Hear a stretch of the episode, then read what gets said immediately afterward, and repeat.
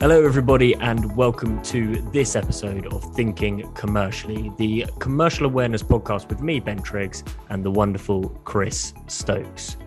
In this episode, we cover economic sanctions and asset freezing, big tech's M&A and the competition around that, going meat-free and the business trends around this, and finally, the Royal Mail, the Post Office, and their place in the modern UK. All of this and more in this episode.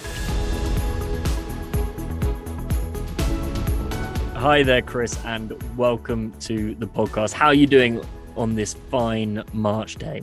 I'm doing very well indeed, Ben. Great to hear from you. Great to hear from you there, Chris, as well. And great that the weather is turning now. It feels very much more like the spring. Um, hope you're starting to enjoy the weather. Hope we're getting through this this winter been a really tough one with the things going on uh, around around the world. But hopefully, as we get to spring, hopefully things will start getting better, improving, um, and the weather definitely is, which is which is always a good sign as we change the season. So, right, we are going to be focusing on three core stories plus one fun one. What we're aiming to do, we're a podcast for students, for people starting in the working world, and to give them an understanding of the economic and business trends around them. We don't do every single story, but we cover for eight to 10 minutes each story to give you a bit of analysis to help you understand. But the whole point of this is to make you feel more commercially aware. So, whether you've got conversations with your line manager at work that you want to be getting involved in, that's great. Hopefully, this will help. Um, or alternatively, if you're going into interviews or um, assessment centers, this will hopefully give you all of the insights you need to uh, to to understand the wider business world around the businesses that you will be interviewing for. Right, we're going to start with the first story. Chris, are you ready to get going? I'm raring to go, Ben. Excellent. That's always good to hear, Chris. So, the first story of this month's episode is all about freezing assets and economic sanctions. So we've had lots of messages, lots of questions about this from our members, from the listeners. Um, and as a business podcast, we want to cover these because it's what's going on in the business and economic world as we speak. Um, but as I said, we are a business podcast, but we don't want to glaze over what's going on in Ukraine specifically.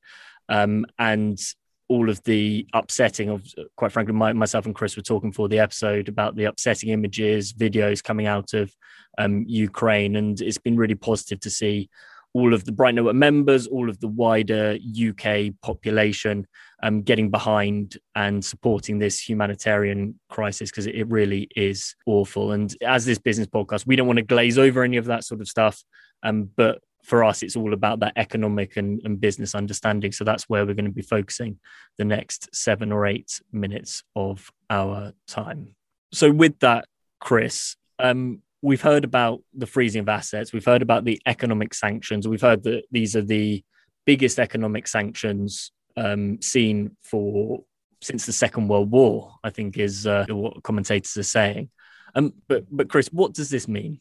Um, I think in in looking at this, and, and you're absolutely right. Um, I, am of an age where uh, I've seen a lot of things happen in the world, and the most striking thing was how the international community has come together and spoken with virtually one voice. I've never known anything like this in in my life.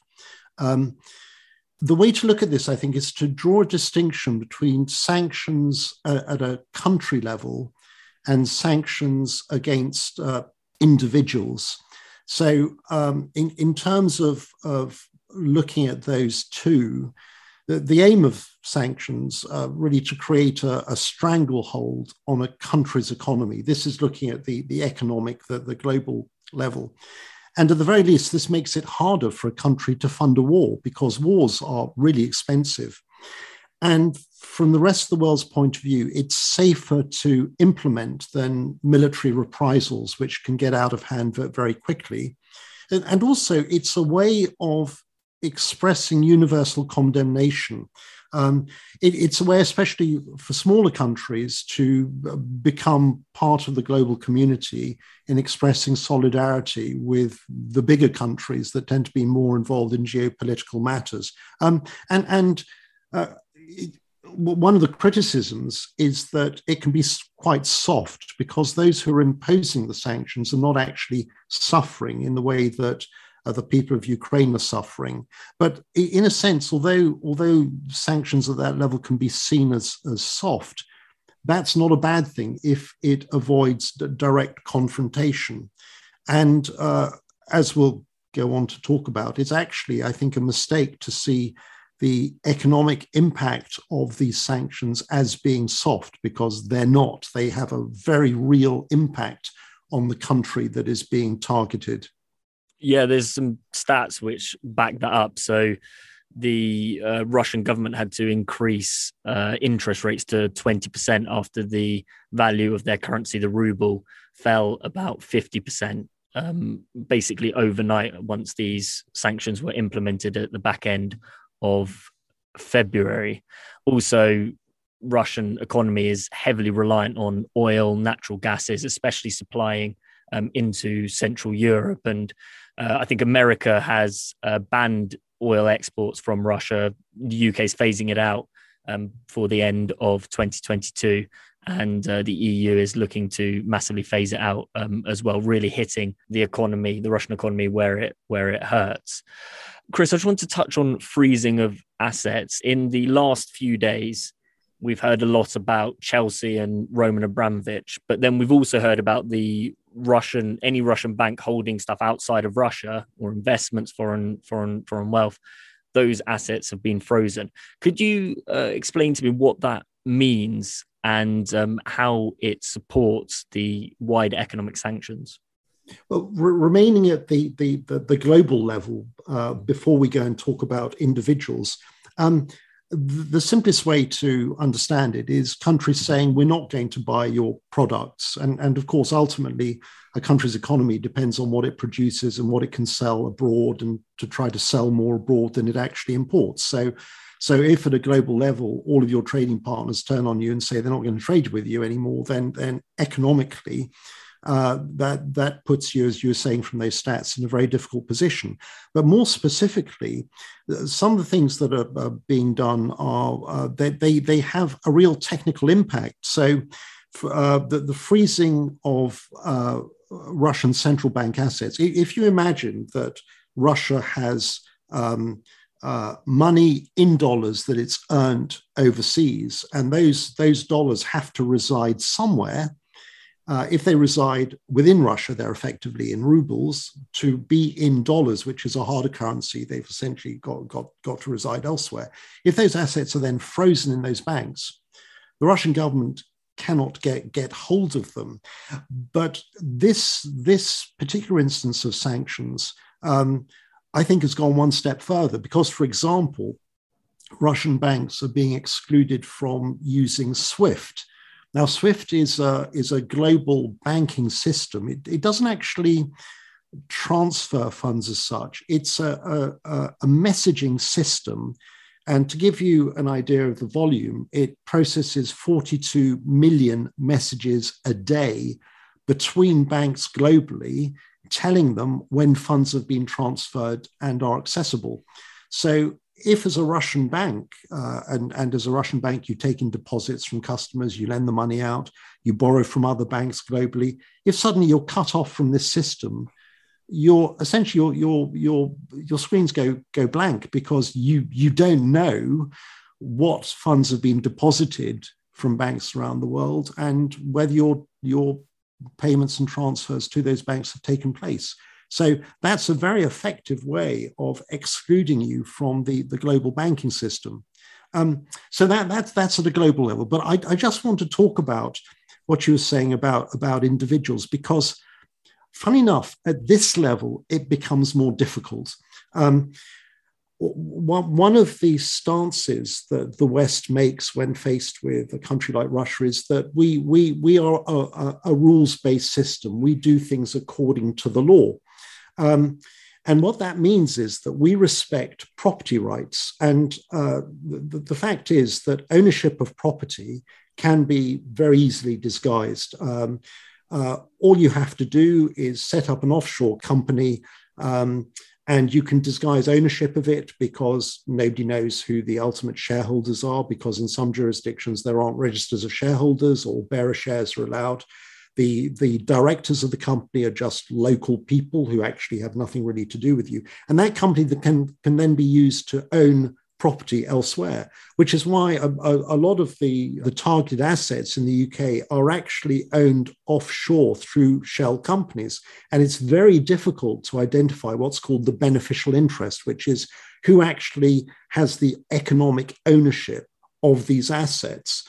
Um, and in, in a country like the UK, where we do respect uh, property rights and the rule of law, it's very difficult to just say, well, we, we happen to know that this mansion is owned by an oligarch and we're going to take it because you've really got to follow the law to adopt that. And the UK has been, I think, a bit slow in doing this. But one of the ways in which it could do this, I think, is to adopt the approach of what are called unexplained wealth orders, um, UWOs.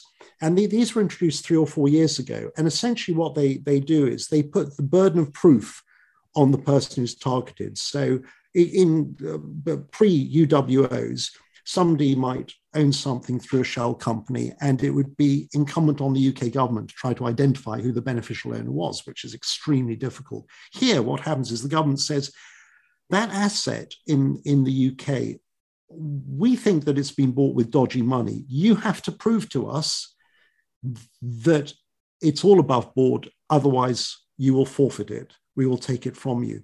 And so I think one thing that could be done is the extension of what lawyers would call that reversal of the burden of proof. That in, instead of the UK government having to establish who the owner is, through the UWO approach, you put the onus on the person who's being targeted to prove that those assets have, have, have been bought above board. And that may well be something that the UK government decides to do. Amazing, really interesting stuff there, Chris. So thank you so much for that. One question I did have is that economic sanctions, even though they've been talked about a lot at the moment for obvious reasons, um, there are economic sanctions on a number of different countries um, at the moment that the West and certain countries are um, are sponsoring why is it increasingly used as a way of condemning countries? And also, kind of a second part of this question, you actually said at the the start that typically these were quite soft because countries struggled to agree. So, if they're being used more, why on the flip side are countries struggling to agree, and therefore the countries that are being condemned are sometimes able to sort of shift around it? Two reasons why um, global economic sanctions um, often don't work as well as they could. This is very much a matter of self interest. And there are smaller economies which may feel we simply can't take part in this because, let's say, I'm, I'm a, small, a small country that relies entirely on energy production. Um, I, I, I, I need to have customers for my energy.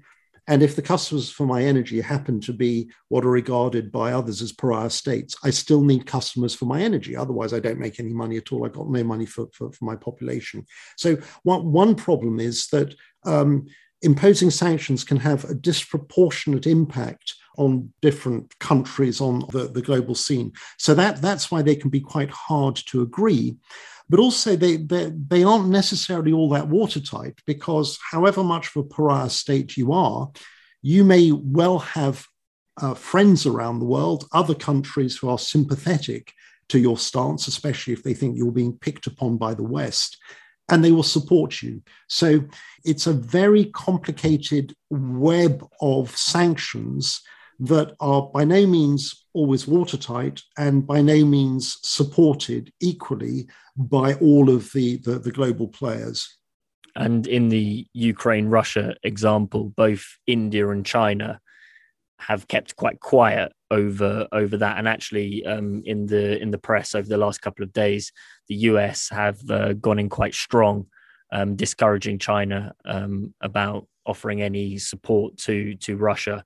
Obviously, in the the Winter Olympics, um, the president of China um, had as a special guest Putin and stuff like that, and relations between them have been reasonably tight over the last um, few years. But as I say, if if China is you know offering support to Russia, those economic sanctions, which actually from the West this time have been very strong and pretty united, which is uh, which is reasonably rare or has been reasonably rare in the in the last few decades. Um, but they will be undermined if uh, if other countries are are giving that support. Chris, did you have one more thing you want to mention? Yes, well, one thing to, to say positively about this is the fact that these these sanctions are uh, seem to be effective and, and, and powerful is a reflection of something that we've talked about in previous podcasts, which uh, in, in the past we've often uh, talked about global supply chains and how how they're not working. They're all in a mess. Well, looking at the the positive side of that, I think the impact of these sanctions is a reflection of how globalized the economy is. One of the reasons why China has been quite reluctant to be seen to be supporting Russia is because China depends absolutely on its relations with other countries around the world economically. Um, and and uh, the, the very fact that it is being quite cautious because it doesn't want to destabilize its economic relations around the world is simply a reflection of how interconnected we are as a world. So I think one good thing is the reason why these sanctions against Russia are undoubtedly going to have a real impact is a reflection of how interconnected as a world we are economically. Completely agree. And actually, uh, I was reading some analysis um, before doing this podcast around what the impact on the global economy um, this will be. And they said that there will be some impact, but obviously Russia is one part of a lot of interconnected countries. However, when looking specifically at, at Russia, um, the they believed that the Russian economy could shrink up to seven percent as as a result of the of the sanctions, which really shows how uh, important they are and how much impact um, they are likely to have, um, especially if we they continue and possibly even get tougher depending on what happens um, for the rest of the conflict. Right, Chris. I think we're going to leave that story there. Um, hopefully, you found it interesting. Hopefully, you found some insights. Uh, we want to reiterate our support to the people of Ukraine and fingers crossed we can um, not be talking about this next time and the following time and things uh, start to improve uh, the situation because it is really harrowing the imagery and the videos that we are we're all seeing. But for now, we'll leave it there.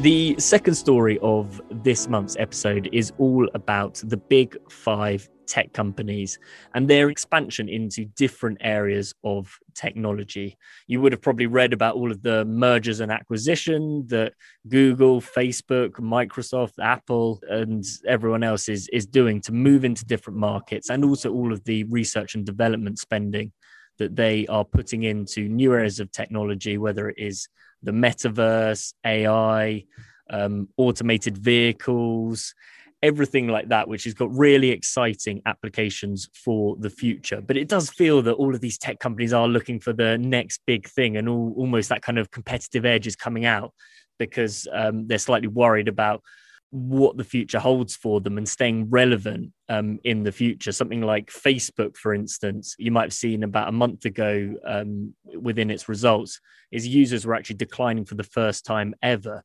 So through the metaverse, which Mark Zuckerberg's been talking about a lot, and changing the name from Facebook to Meta, um, it really shows that they're looking for a change of direction.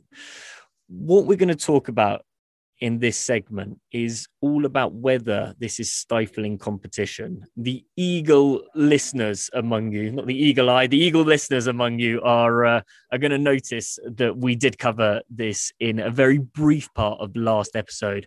But I think me and Chris were chatting before this episode and felt actually, you know what, it deserves its own segment because it's so relevant, so current, and such a good commercial awareness story.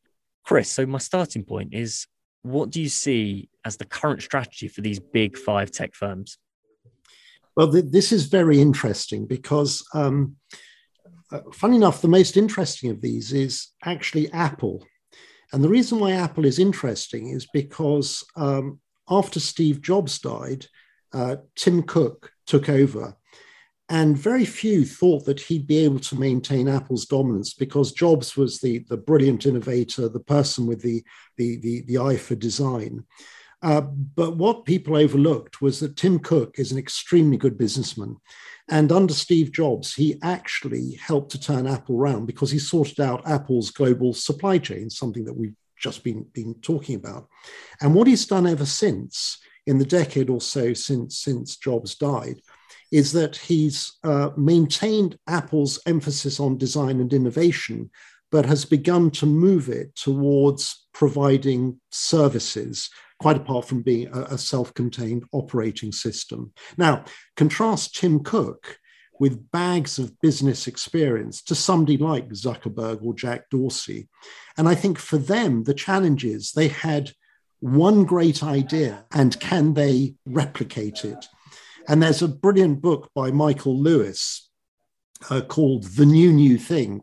And it's a book about uh, a Silicon entrepreneur, Jim Clark, who set up Netscape. And it's about how Jim Clark was always looking for what he called the new, new thing.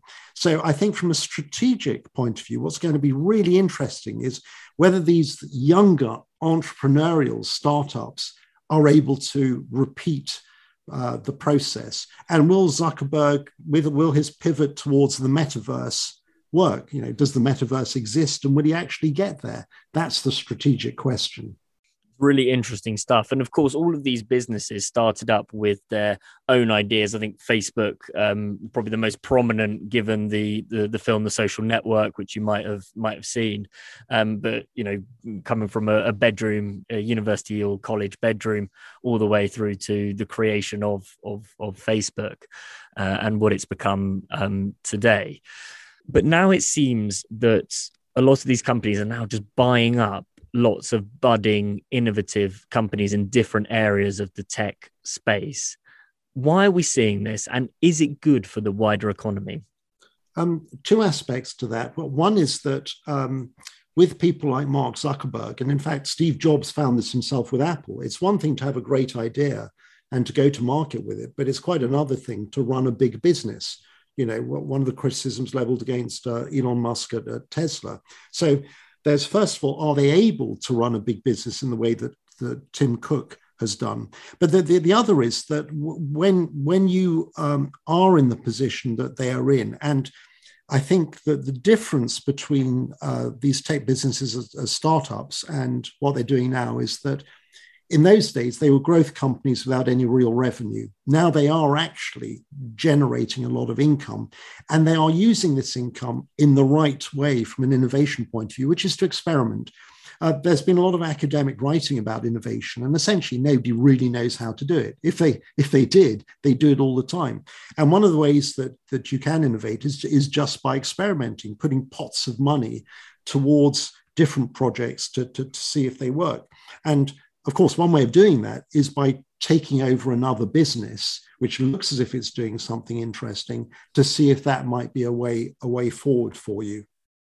The one thing I did want to talk to you about was antitrust or lack of competition um, amongst these firms, because in a 2020 report um, by the American Congress, they argued the dominance of big tech had materially weakened innovation at the same time, which maybe kind of naturally, Tim Cook, the Apple CEO who we spoke about recently, said it was the biggest year for innovation that year. So, what are we actually seeing? Because there is something known as a killer acquisition, basically, a firm, a big firm takes over a budding firm because they are worried that the smaller firm that's gaining market share will become more dominant um, and take some of their market income revenue away and therefore they kind of buy them to kind of get rid of them so chris do you see this being a major problem stunting innovation or do you see actually the acquisition of these firms enhancing innovation well i think looking at this from a, a purely antitrust as it's called in the states or, or uh, competition uh, law uh, uh, point of view, as it's called in the UK and Europe. Um, I'm not particularly worried because competition authorities are actually pretty sophisticated. I mean, uh, the term antitrust came to existence, you know, a century ago in the breakup of the big oil companies, and competition authorities were then very good at looking at, you know, old style manufacturers to seeing whether they, they, they would gain a competitive advantage. But they made the transition to policing know how businesses, I think, very well. In fact, only last week, uh, the Competition Markets Authority in, in, the UK and the EU Commission launched a probe into an online advertising deal between Google and Meta. So, the, the, so sometimes their reviews can be at a very high level to look at whether a proposed takeover is anti-competitive, but sometimes they can just look at different things that businesses are, are doing because um, they competition authorities become involved when companies are taken over, but they can also get involved if there is any suggestion of collusion between market participants, um, which I think is, is, is, is, is what they've done there. So I'm, I'm pretty confident about the sophistication of competition authorities. And the way to look at this, the way they always look at this, is what is the impact on the consumer? Will the consumer be faced with less choice and or higher prices? And that is their starting point when they look at any proposed business combination. One other thing that they are looking at as well is the spend on R&D, research and development. So the big five, they have a combined market value of over nine trillion dollars, which is astronomical amount of money. The amount of noughts on on the end of that nine is is is ludicrous. But looking in 2021 alone, uh, the big five spent uh, 149 billion on research and development, which, as a proportion to their revenues and market value, has gone up slightly compared to, let's say, a decade ago or a few years ago. And actually, I think um, the US government only spends uh, about 750 billion on uh, on research and development in kind of the tech space. So if you think about a government of 300 you know million people spending four or five times the amount of these big five companies. It just shows how much they're putting in these companies into research and development, which is a really positive thing. So it's not just a case of acquiring companies so that they can maintain their dominant market position by sort of silencing them, you know, keeping them under their wing it's actually buying these companies to try and grow them as quickly as possible to create the next big thing. But this is to put this on scale. This is a huge, huge um, amount of money that they're in investing into into these M and A deals. So I think there's been 110 companies bought by the big five in the past three years, and just in the augmented reality and VR space, 13 firms have been bought recently, eight of which have come directly from Meta. So they are definitely looking at all of the next big things, all of the different technology out there, investing in them, buying them, taking minority stakes in some companies um, as well. And almost a little bit like a, an incubator, you might have heard of startup incubators, helping them grow with the expertise that they have. But of course, you know, they're very business minded, business savvy. They'll take on a lot of the profits a lot of the revenue generation um, if some of these um, ideas come to fruition and do become the next big thing. There was something which I touched on at the start about this idea that big tech is looking for the next big thing, maybe a little bit confused about wh- which direction they should go into because they're going into lots of different areas. Is this a sign that big tech is stalling a little bit? yes and no. I mean, I, I I think that going in for research and development is a very, very good thing. And in fact, governments encourage businesses to do that by giving them tax breaks. And one of the issues that has plagued the pharmaceuticals industry is that a lot of their research and development hasn't been that productive over the, the last 20 years. So I, I, don't think big tech is stalling. I think what it's doing is a natural response, especially when you've got business leaders who are themselves inexperienced in business, which is just throwing money at things to see what sticks and, and, and what doesn't. But looking at mergers and acquisitions in particular, they're, they're by no means uh, a tried and tested way of expanding your business. They tend to be headline catching. CEOs like them because they're exciting. But a lot of academic studies have shown that many mergers and acquisitions actually destroy shareholder value rather than, than uh, adding to it. And often, uh, when a, a, company puts in a bid for another company, uh, its share price will go down in the market because shareholders worry that the bidder will take its eye off the ball in terms of running its own business.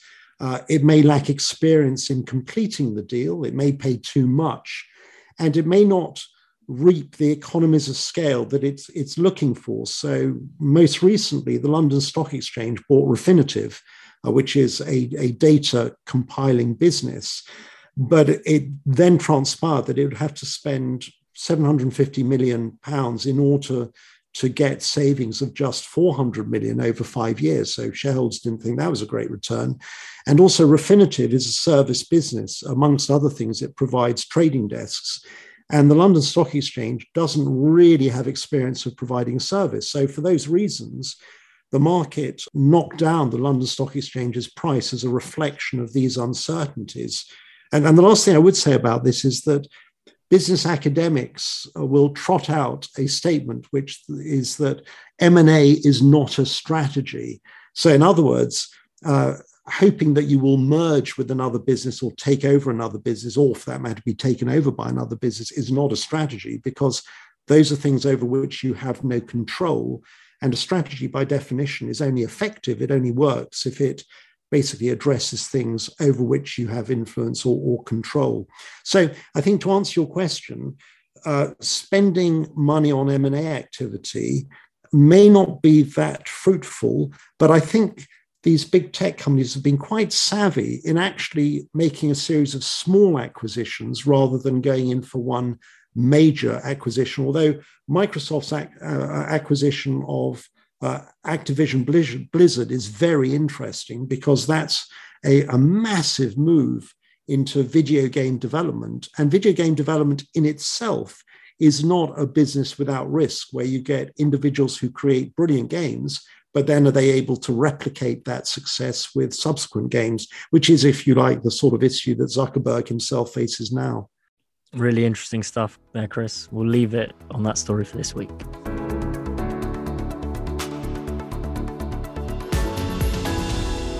So, our third story of this month is all about the meat free market, and more specifically, about one of the leaders in this market beyond meat and the struggles they're having currently with their share price dropping and issuing profit warnings. So, to give you some context, the global meat substitute market was valued at 5.4 billion in 2020 and by 2030 it's meant to over double that and so it's a really really growing space there's been lots and lots of new options for vegetarians, for vegans, for even flexitarians, people that want to reduce their their meat intake for either ethical reasons, environmental reasons, or anything um, in between. But Beyond Meat were looking like they were going to be the market leader. They were doing deals with McDonald's. They were seen on all of the supermarket shelves. I'm sure a lot of you would have, um, even if you do eat meat, still tasted a Beyond Meat burger or, or, or something similar. They're really widespread. A couple of years ago, share price was doing fantastic. Was on the up, but now it feels that the gloss has been taken off Beyond Meat. So, Chris, I wanted to ask you what's been going on with Beyond Meat? Well, I, I, think you're absolutely right, Ben, in saying that they're, I mean, they're a very big business. They're worth over nine, nine billion and they have sales of 500 million a year. And they've, they've been going for over 10 years. So this is a big business. But I think what they've run into is what I call the fickleness of markets. And that is that if you disappoint a market, um, so if you announce that your earnings aren't going to be as good as the market had expected or as uh, as good as you'd led the market to expect, your share price will be marked down uh, uh, really a lot. I mean, almost disproportionately. Even though the underlying business itself is quite sound, because we're, we're not saying that that Beyond Meat is going bust. On the contrary, all they're saying is that they haven't sold as much as as they thought they would. It's a bit like Netflix are now announcing that their subscriber numbers hadn't increased by the amount that they'd expected. It's that lack of an increase that the market finds upsetting. So I think in, in the case of Beyond Meat, it, it's been a, a, a short-term victim of what, what I call the the fickleness of markets. But I, I, think what's interesting about the story, it touches on so many themes that you and I are interested in, like, like innovation and, and strategy, which are all absolutely uh, pertinent to, to commercial awareness. So I think from our point of view, that's why it, it makes an interesting story and an interesting company to watch stepping back slightly, there is this idea that the meat substitute market isn't actually growing as quick as people first thought. Do you, Chris, put this down to it not being innovative enough at the moment? Or is there a marketing challenge, or have they just completely miscalculated?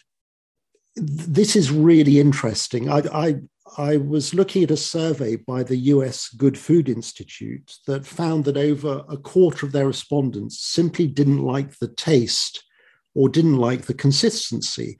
And uh, you'll know as a marketing expert that that's pretty telling. If over a quarter of your addressable market says they don't like the product, then that that's pretty bad news. But the question is, um, is Beyond Meat in a position to do something about it? And I think the answer is yes, because I, I see this as being a, a, twofold problem. One is improving the taste and consistency, and the other is educating the public in, into expecting something that isn't exactly like meat.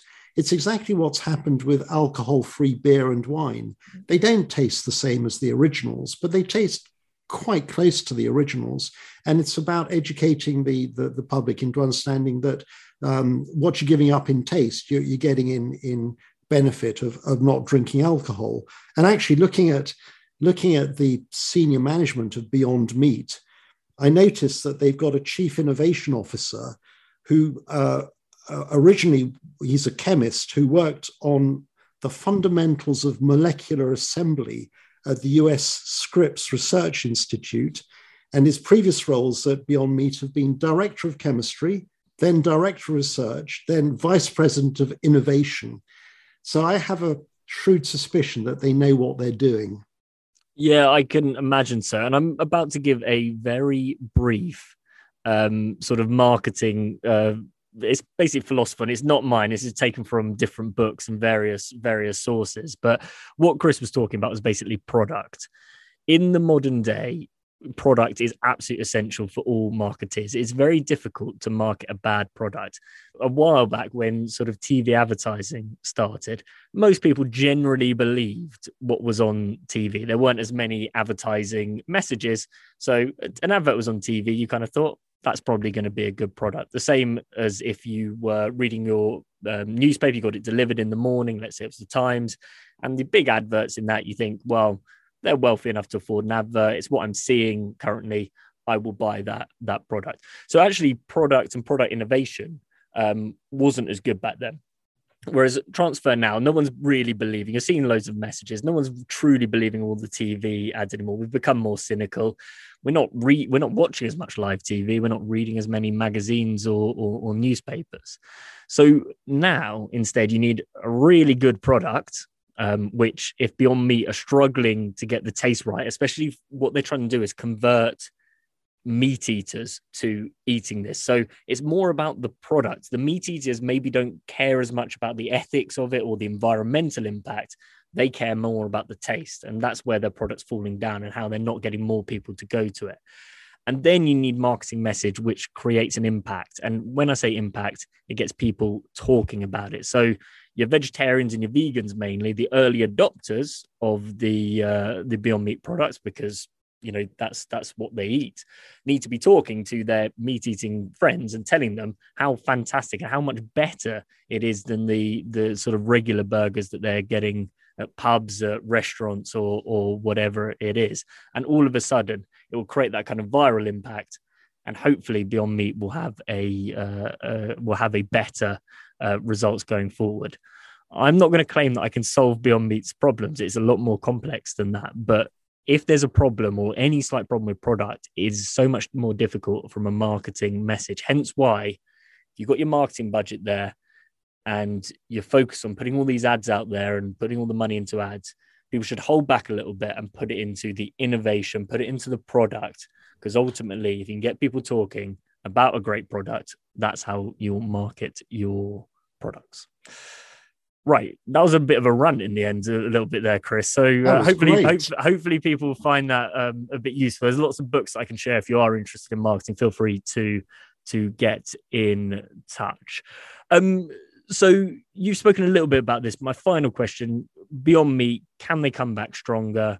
And what's going to be the key ingredient, other than possibly um, working on their their their products, getting a little bit tastier for those those sort of meat eaters that they need to to convert? But what else is going to be very important for their comeback?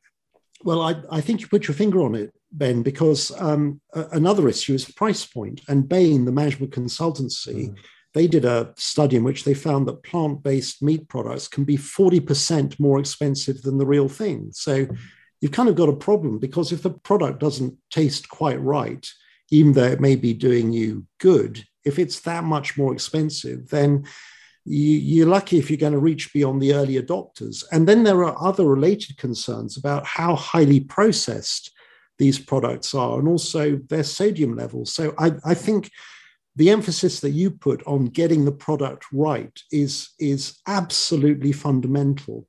But you know i think they can do it. I mean in the uk we're familiar with um, you know linda mccartney's uh, vegetarian and vegan sausages which which show that it, it can be done.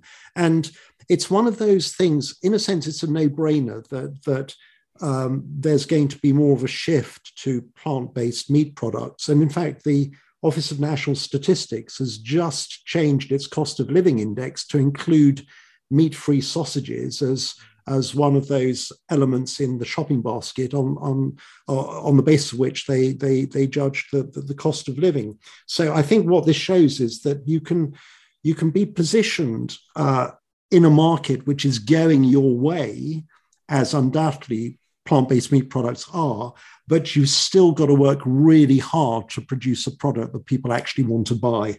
Yeah, interesting stuff. And I did read that story on which products. So it's each quarter they decide on which products are, are going to be used to assess stuff like inflation and stuff like that, which is a representation of what, let's say, the average person in that country is going to buy. And I saw that donuts um, were removed from the from the list. So as people are eating more vegetarian and vegan uh, stuff, as represented by the fact that now it's uh, um, uh, in this calculation, but people are obviously eating less donuts. So interested to see whether at home you're you're thinking that, and when you last had uh, a donut as well, because across the board we seem to be eating less of them.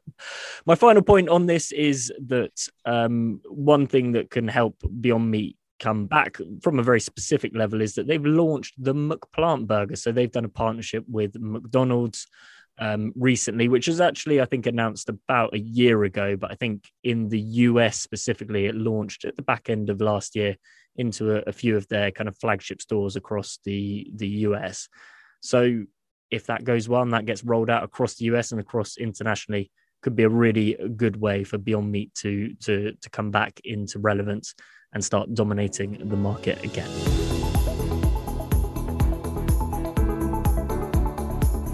So, our final and fun story of this episode, we're going to be talking about the Royal Mail, the Post Office, um, and letters, basically, because you may have noticed in between the headlines, the business headlines this month, that first class stamps went up a whole 10p. And now to send a letter to your grandparents, your parents, your friends, send you a postcard. Um, it's going to cost you uh, 95p to get there as quick as possible for a first class stamp. So this is done by the Royal Mail. They set the set the price. So you go into the post office, but you're in effect the Royal Mail is a separate entity to the post office. And what they've seen is, as you can probably imagine, that the letter volume has fallen 60% since, since 2005. That still means that 7 billion letters are sent each year in the UK, but that's down from peak of about 20 um, billion.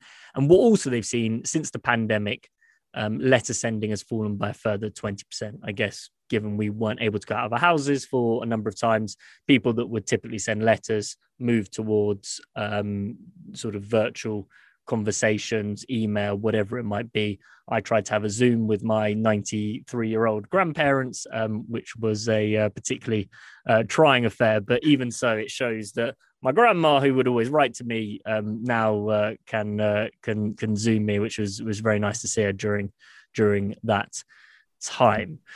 But Chris, it, it kind of shows a bit of a trend away from it. But surely Royal Mail and the post office, obviously associated with it, it's in decline. It will continue being that way, right? Well, it's interesting this because you're right to draw a distinction between the two because the Royal Mail is actually a public company. Mm. You know, it was privatized, and um, it actually went through a, a, really grim period of rebranding itself. And I know we're both interested in marketing. Do you remember it rebranded itself as Consignia, mm. which lasted a couple of weeks, and then everybody thought that was a terrible idea. So that that's that's that's a, a brilliant lesson how to get your your branding wrong. But of course. Uh, yes, you're right. Uh, letter delivery is in decline. And I have a, a suspicion that Royal Mail um, are not unhappy about that, and in fact have probably increased prices to reflect the cost, but also to discourage people from sending letters. I mean, you know, we should be, for goodness sake, you know, we, we should be using email and Zoom. Why are we still sending letters? Um, but interestingly, where their business has really taken off is as part of e-commerce, providing that that final mile tracked parcel delivery service, which they do very efficiently at a, a, a really good price. Um, and the other thing that they're doing is they're, they're harnessing this brilliant delivery network that they've got to provide other services. So a lot of local businesses get their their uh, door-to-door mail shots delivered by Royal Mail uh, post people. So I, think that they're an interestingly run business and they know exactly where their future lies and also where their costs lie. Yeah, I do feel that uh, we can definitely move away from less, and we have been doing. The pandemic um, highlighted that, and I think going back to my my grandparents, God, it's uh, they're getting a lot of airtime this this episode. Um, about 15, 20 years ago, my my my grandma suggested that uh, she would divorce my granddad if he ever got a computer.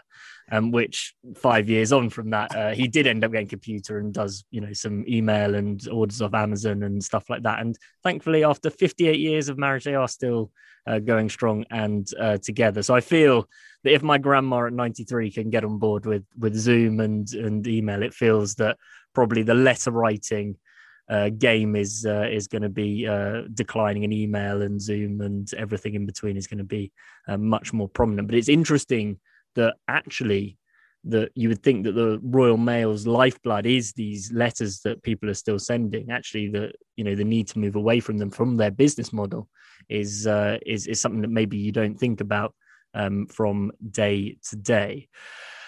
Moving to the post office now slightly. So we still see them on the high street. Actually, the one where I live in Balham in London um, got redone um, a couple of years ago. So we've got a nice swanky one in in southwest London where I live. Um, but what we're seeing across the country actually is that 200 have shut down in the UK in the last two years, and that trend will continue to grow. Um, how can the post office maintain its relevance in the in the modern day? Well, this too is very interesting because it touches on things we've talked about in the past about how to revive the high street. And um, especially during the pandemic, post offices played a really invaluable role in, in acting as a, a kind of social hub of, of, of villages. And so I, I think they've actually got a very bright future uh, combining with other businesses. Well, one of the most interesting ones I've, I've seen was a post office that was in an artisan bakery that also happened to be on the side of a canal and had roaring custom from passing boaters. Um, so I, I, I, think in something as humble as, as your village post office, there's an awful lot of room to, to be innovative. And of course, post offices do a lot more than just sell stamps. Um, you know, they they they um, provide banking facilities.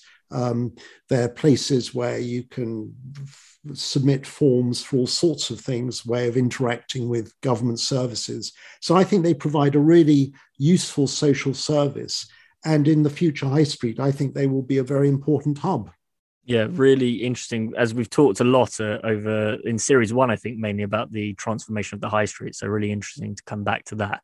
My final question of this episode is around unions. So, obviously, with the post office shutting stores and also Royal Mail, um, I think there was they they recently installed an automated parcel sorting machine which can do you know 150 odd thousand parcels a, a, a, day and stuff like that so the need for within post office and within the royal mail um, there is a need for less workers a lot of the workers are unionized and there's that kind of battle between the post office or royal mail and and the the union something similar has happened over the the, the tubes increased automation needing less less roles. There was a couple of strikes um, earlier this month. How do you feel this is going to be resolved, Chris? Where there's a less need for workers, but obviously workers relying on these jobs to uh, to live.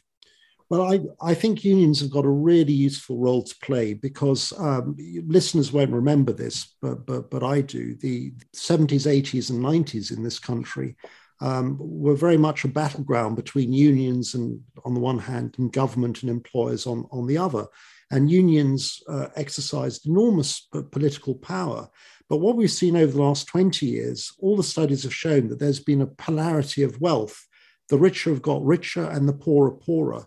And I think unions themselves have modernized and they play a really useful role in protecting employees, especially as businesses and types of business go through this transition, through this automation, I think unions have got a really important role to play in, in protecting existing employment, protecting pensions, and finding new ways in which their members can be employed.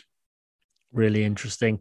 I think it's a fascinating um, part of the high street, fascinating um, business to look at from a commercial awareness um, point of view. And of course, there's the Royal Mail uh, graduate scheme as, as well. And I'm sure a lot of people would have had uh, part time jobs possibly in post offices when they're younger. So very relevant to to to us as well. Chris, that's it for this time. I have, as always, loved uh, chatting with you about all of these um, stories. Thank you so much uh, for joining us. I, I, too really look forward to these, and I'm already look, looking forward to next month's. Next month, yes, April, we'll be doing it slightly earlier in the month, um, but lots of fantastic uh, stories that we'll be picking out just before you head off for your Easter break. Until next time, thank you very much. Thank you so much for joining us for this episode of Thinking Commercially. Do head over to our LinkedIn or Instagram for more brilliant insights. And until next time, thank you very much for listening. Have a great month.